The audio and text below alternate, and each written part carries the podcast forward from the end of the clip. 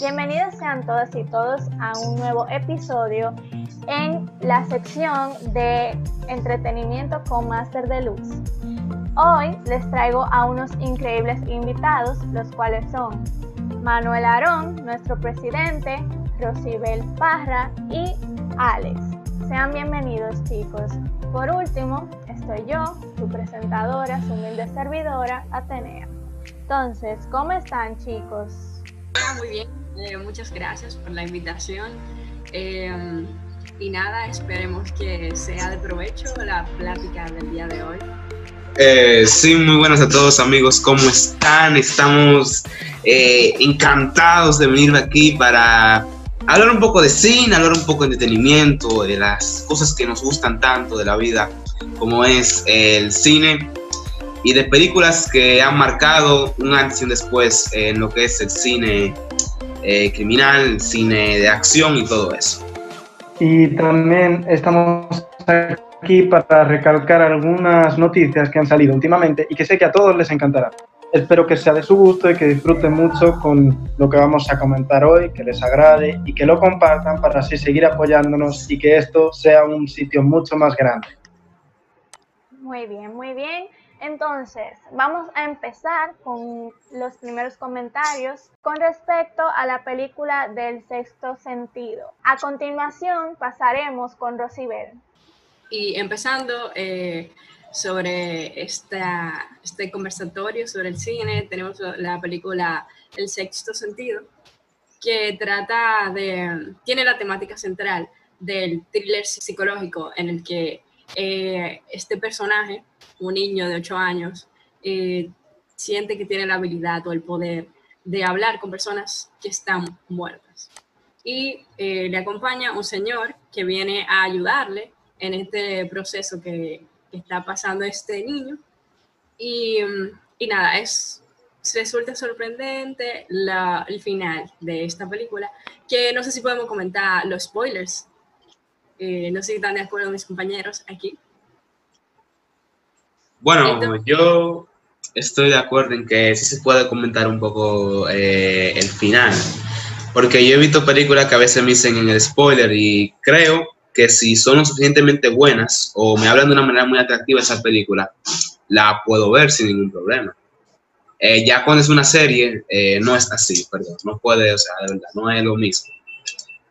Mis compañeros, si están de acuerdo, podemos hablar un poco sobre esta película per se. Pero claro que sí, ustedes pueden seguir de la manera en que les plazca. Ahora, Rocibel, ¿qué es lo que más te ha gustado de esa película? ¿Cuál es tu opinión? Infórmanos. Para empezar, yo puedo decir que es el género. Creo que me llama mucho, que es un thriller psicológico, que básicamente está compuesto por estos conflictos internos y mentales de estos personajes. Por eso me llama mucho y por eso fue que la quise ver en principio cuando yo vi de qué se trataba, cuál era el género. Y de la película en sí, de la narrativa, me encanta el plot twist que tiene, porque resulta inesperado. Mucha gente se lo espera, se lo había esperado, porque en el transcurso de la película uno dice, ah, puede pasar esto, puede pasar lo otro. Pero yo particularmente no me esperaba que el final fuese así, que este señor que lo acompañaba resultaba que estaba muerto, en realidad, que era un fantasma. Entonces, a mí eso me voló la cabeza y yo siento que fue una muy buena estrategia como punto de giro, ese plot twist, de verdad, muy bueno. Excelente, Rocibel. Ahora, Alex, coméntanos tú acerca de tu opinión con respecto a dicha película. A mi parecer, esta ha sido una de las más grandes películas del cine. La actuación de Bruce Willis es una de las más excelentes que he visto yo en toda su carrera y tenemos escenas que nos han dejado marcados en el propio cine, que han hecho que muchos cineastas vayan adaptándose, desde esa escena del niño preguntando en plan, eres real y cosas así, como que en ocasiones veo muertos, son frases que nos han dejado y nos han marcado como cineastas y como cinéfilos.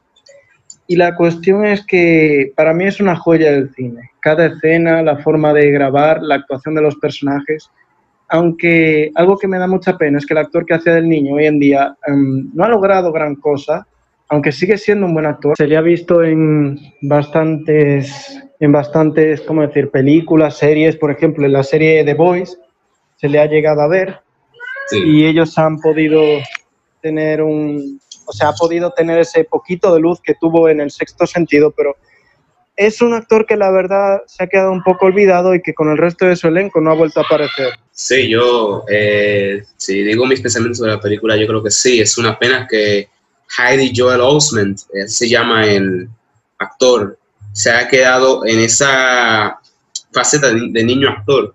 Y recuerden, amigos, que próximamente tendremos un especial de niños actores que no pudieron ser esa luz o ese espectro que eran de niños, no lo pudieron transmitir cuando fueron grandes. Otra cosa que yo veo también en la película es que me encanta la ambientación, o sea, todo se ve un poco como oscuro, tenue, pero no en sí como que tan oscuro, o sea, tiene su oscuridad, pero no, no como que esa forma tan alta.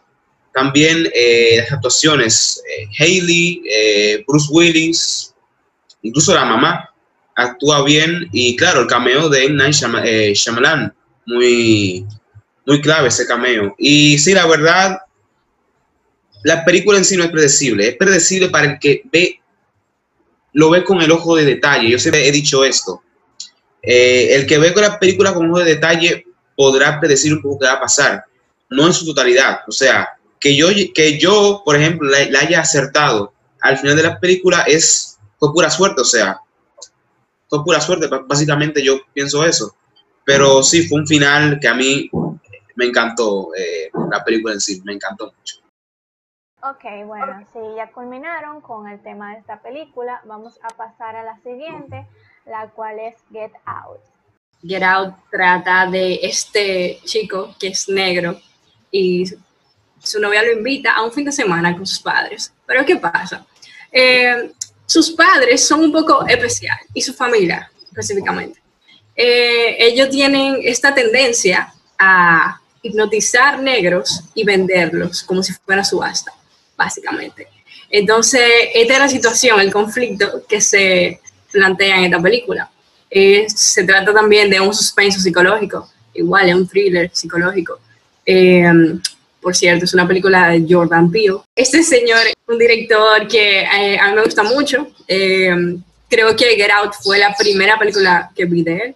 Y siento que ha hecho un trabajo muy bueno, en especial por la crítica social que remarca esta película en cuanto a la misma cuestión de la esclavitud y el racismo.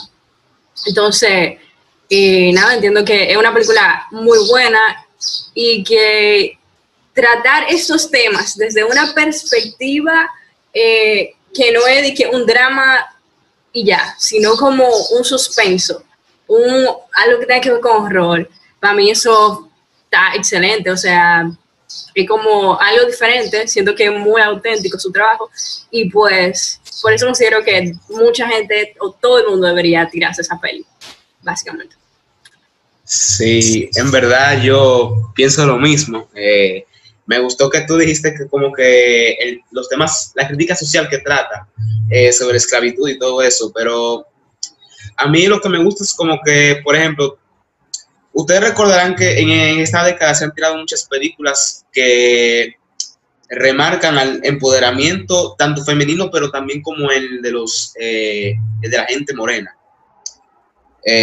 Películas como Django o Django Unchained de Quentin Tarantino, por nombrar una. Pero aquí ponen el tema de la crítica social de la esclavitud como algo fantástico, algo que ya se superó, pero en verdad no. Algo como que, o sea, la crítica que Jordan Peele le hace a esto es excelente, o sea, de verdad. Las actuaciones son también excelentes. Tú no te esperas. Yo, por ejemplo, esta no le pude adivinar el final y le puse mucha atención. Pero yo me quedé en total suspenso y yo estaba como que, póntale, Moreno, haz algo, defiéndete. Y se defendía cuando él podía, no siempre. Entonces, la verdad, y esto que cuenta con uno de mis actores favoritos, el Moreno, que no me recuerdo el nombre ahora mismo, pero que estaba en Black Mirror y todo eso, siempre actúa bien. Y sí, la verdad, es una película formidable, que hay que tirársela como tú quieras verla y que todo el mundo puede disfrutar, de verdad. El personaje principal, como tú estabas comentando, yo estoy muy de acuerdo contigo, hizo un trabajo excelente, él se llama Daniel Caluya. Daniel Caluya. En especial me gustaría destacar la escena en la que él está sentado cuando lo hipnotizan. Y él, o sea, se quedó perplejo así. Esa escena yo la sentí tanto, como que wow, literalmente yo estaba con él sentada ahí y yo no me podía mover. O sea, a ese nivel es que yo... ¿A ese nivel llegó? Sí, porque estaba wow. Fue muy buena su actuación, para mí fue excelente. Entonces, nada, quería destacar eso. En verdad, es una película que te pone a vibrar. Alex, tu opinión, importante, ¿eh? No, no es para tanto. Bueno, la verdad es que esta película para mí ha abarcado muchos conceptos que han sido bastante importantes, desde el racismo, que es algo que en el cine sobre todo se olvida, pero que a día de hoy sigue siendo un tema preocupante. Hay muchos casos de esto y me gusta mucho cómo lo abarcan en esta película, esa mezcla de satírica y de burla que nos provoca comedia y nos reímos con el personaje, pero que pega un cambio tan brusco que en un momento nos sentimos tan tétricos, vivimos el mismo olor que él siente, sentimos la misma desesperación y es como va cayendo poco a poco hasta que se ve toda esa montaña de arena y es más o menos así la película, escena tras escena, grano tras grano, va provocando que el espectador y que el propio personaje vayan cayendo en un agujero del que no saben cómo va a salir el personaje y eso es algo que impresiona en una película porque muy pocas lo hacen y más siendo una de racismo, que este tipo de películas tienen mucho rechazo entre el cine de Hollywood. Es algo importante a tener en cuenta que buscar conciencia porque es algo que todavía no se va. Tenemos películas como Black Panther, que es más mezclando la ficción, pero se nota de que es el cómo ellos tienen su tierra, su lugar, y les invaden. Y también podemos poner otros ejemplos como la película sobre el Ku Klux Klan, que es de un agente negro que se hace pasar por una persona de color blanco que se infiltra en el Ku Klux Klan y así buscar pruebas para cerrarlo. Y esta... Vemos la variación que hay, pero siempre tratando el mismo tema, que es la crítica hacia el racismo, hacia la exclusión social, hacia las personas de color, la pobreza, las malas situaciones. Todo eso lo hemos abarcado en este tipo de películas y cada una a su manera, desde una más grande hasta una más pequeña, que viene siendo esta de Get Out, y para mí es una película que, si tuviera que darle puntuación, 4 de 10, o sea, no, 4 de 10, no, 4 de 5 estrellas le pondría, porque si fuera de 10 sería 9 de 10, porque es una película fantástica, el actor se expresa muy bien, no se nota una actuación tétrica ni repetitiva, se nota que lo siente, los personajes son empáticos, nos ponemos en su lugar y es muy buena para mí. Ok, bien, excelente. Sí, sí, una crítica muy, un poquito larga, pero sí que abarca la película tan buena que es. Estamos hablando de películas que han marcado un antes y después en el cine. Muy excelente, sus análisis me encantaron, pero para no alargar más el asunto, vamos a continuar con la película de Terminator 2. Alex, ¿qué opinas acerca de esta película? ¿Cuál es tu reseña? Es una película ya que tiene sus añitos, bastante buena. Arnold Schwarzenegger, ¿qué puedo decir de su actuación? Schwarzenegger, o sea, no había tantos actores. Sigue siendo un gran actor a mi parecer, pero en el fondo veo bastante de Terminator en casi todas las películas de él. Me gustó la actuación, los efectos que tenían, y para su época fue bastante buena, fue un boom, y yo creo que le doy un muy buena. Bueno, yo te voy a decir una cosa. Si vamos a ver Terminator, hay que hablar mucho de Terminator, hay que hablar bien de Terminator, porque Terminator 2, el día del juicio final, como se llamó en Latinoamérica, o Judgment Day, es una película que la verdad te toca por el simple hecho de que un robot puede aprender en el final de la película varias cosas sobre los humanos, y las aprende rápido. Aprende la jerga, aprende... o sea, es un tema que incluso se toca en la última película, en la 6, en Dark Fate. Como el Terminator que está en la 6, que no es el mismo que está en la 2, porque recordemos que el de la 2 se funde en metal líquido. Se funde en metal líquido. Viene y aprende a ser un humano normal. O sea, la verdad es increíble. También tiene la actuación de Edward Furlong, otro actor que no logró ser de grande ese actorazo que se veía de pequeño. Y para mí, a mi parecer, el mejor John Connor que se ha visto. El más pequeño y es para mí el mejor. También otra cosa de la película, Sarah Connor, Linda Hamilton. Muy buena actuación, la vemos evolucionada de la primera película, que ella ya lucha, sabe disparar un arma y no le tiene miedo a la muerte, prácticamente no le tiene miedo a la muerte, pero se queda un poco de ese lado humano al tratar de matar a Dyson, que es el responsable, o sería el responsable de el apocalipsis nuclear que sucederá en el 97, según lo que dice la línea del tiempo de Terminator, que está un poco cagada, hay que decirlo. James Cameron hizo un trabajo formidable con un presupuesto ya de una película como debería de ser, y la verdad yo no tengo nada más que decir. Una película excelente que todo el mundo tiene que ver. O sea, de verdad, Terminator 2, The Judgment Day, es un película que todo el mundo tiene que ver, de verdad. Estoy de acuerdo con lo que comentas, Manuel, porque y no me sorprende porque este director y guionista, James Cameron, él se destaca justamente por eso. Él tiene esta genialidad de hacer que estos personajes que salen de lo humano, por llamarlo así, lo vemos en Avatar y lo vemos aquí en Terminator, por ejemplo.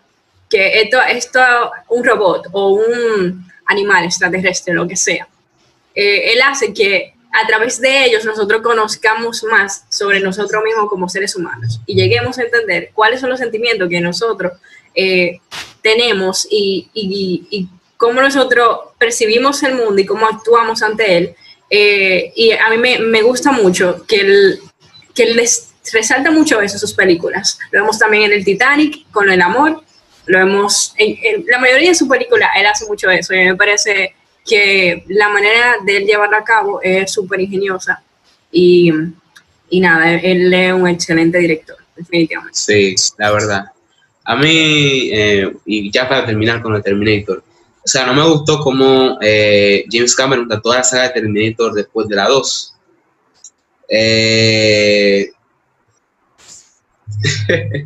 Bueno, y sí, como dice mi amigo Alex, a veces cuando hablamos de estas películas, que cree que es el único que se fue a la Bergeron después de la 2. Y sí, yo pienso lo mismo. La 3 se salva, porque la 3 es como buena, Schwarzenegger, los actores cumplen, pero no es la mejor, la 3. Esa hablaremos más adelante. La 4, o sea, de verdad, no, nada buena, nada buena. Yo ni la vi ni la quiero ver. Y esto que soy fan de la saga, el Ultimate Fan soy yo. Y la 5 trató de superarse, pero tampoco pudo. Y la 6, ni con James Cameron pudieron hacer una buena película. O sea, que James Cameron, la verdad, está pensando más en Avatar que en Terminator. Pero a Terminator no me gustó cómo me la maltrató ya, dejándosela a otras personas. que no sabían de la saga. Increíble. Nada, terminamos con esta película de Terminator 2. Ahora vamos con Scarface. Rocibel, Scarface, ¿qué tal? Cara cortada, Scarface. Bueno, Brian De Palma, querido director. De Palma, mucho love. Con esta película de culto que se ha mantenido a través del tiempo como un clásico, un gran clásico, que trata sobre este personaje tan... ¿Cómo describirlo? Bueno, trata la historia de un mafioso cubano, bueno, este hombre cubano que estaba en la cárcel de Fidel Castro en su tiempo en Cuba y llegó a Miami por cosas de la vida. Entonces, él se decide a ir con todo y meterse a la mafia. Y rompe con todo lo que hay. Él, es que no sé qué más decir al respecto, eso es lo que pasa. Sí, la película te da tanto en la mente que como que uno se queda wow. Pero sí, cómo él asciende y cómo él cae por su propia adicción es increíble. O sea, y Al Pacino, te voy a decir una cosa de Al Pacino. Para mí uno de los mejores actores del siglo pasado y de este siglo. Te digo por qué, porque Al Pacino en esa película tuvo que hacer el acento cubano. También. O sea, él lo tuvo que hacer, o sea, no sé cómo lo hizo, y lo hizo, sonaba como cubano. Y todo eso, Michelle Pfeiffer siempre... hermosa, como siempre, la mujer que todo mafioso quiere tener. Incluso yo, que no soy mafioso, la quiero tener y no la tengo. Pero nada, las cosas, así son las cosas de la vida. ¿Qué se puede hacer? Sí, Scarface, wow, de verdad. O sea, la acción, Brian De Palma, mucho love a De Palma, que también dirigió Carrie, la primera, con John Travolta. Brian De Palma es un crack, o sea, absolutamente. Mucho love. Y nada, creo que esta sería la última crítica de Scarface. Ahora vamos con las noticias. Alex, ¿qué nos tiene de noticias? Bueno, pues últimamente, a pesar de la cuarentena, han podido salir noticias frescas, dado que nosotros no. Y pues hoy os traigo unas cuantas. Por ejemplo, todos recordamos el fiasco de La Liga de la Justicia, que es una película que a todos nos dolió, o a la gran mayoría, porque crecimos con esos héroes, pero Joss Whedon, director de Los Vengadores 1, una gran película, y de Los Vengadores 2, una película aceptable, cambió de bando para convertirse en el villano del cine y arruinarla, pero ha llegado Zack Snyder para sacar su nueva edición, la que él tenía pensado, y nos ha demostrado que él tiene una gran capacidad con Batman v Superman, y eso nos llena a muchos de emoción. También tenemos noticias sobre Keanu Reeves, que estaba grabando Matrix, la continuación, tras tanto tiempo, y resulta de que ahora que la cuarentena se ha relajado, va a retomar no solamente Matrix, sino que muy pronto, mi gente, llegará John Wick 4. Así que vamos a estar bastante cargados de buenas películas ahí. También tenemos información sobre que Marvel está pensando en... ¿cómo decir? En cambiar ciertas cosas dentro de su panel. Hay ciertos rumores de que Wolverine o Namor van a salir en próximas películas, personajes ya muy queridos. Y todavía nos seguimos preguntando qué pasará en Venom 2, dado que se han visto muy enlazados con la película de Spider-Man Far From Home. Son bastantes noticias, todas muy frescas y bastante buenas. Y esperamos que vayan saliendo más. Muchas gracias y estas han sido las noticias. Pues muchas gracias, Alex, por estas noticias tan buenas. Pueden comentar, por favor, comenten en el canal de YouTube sus creencias sobre estas noticias tan buenas que han salido. Y para la próxima tendremos la pregunta de qué pasó con Amber Heard y Johnny Depp. Bueno, gracias por atender a este podcast. Nos vemos después. Señores, de verdad, muchas gracias por su participación. Gracias a ustedes por escucharnos en este tiempo. De verdad, muchas gracias. Esperamos que este episodio haya sido de su agrado y nos vemos en la próxima. Chao. Sí. Chao.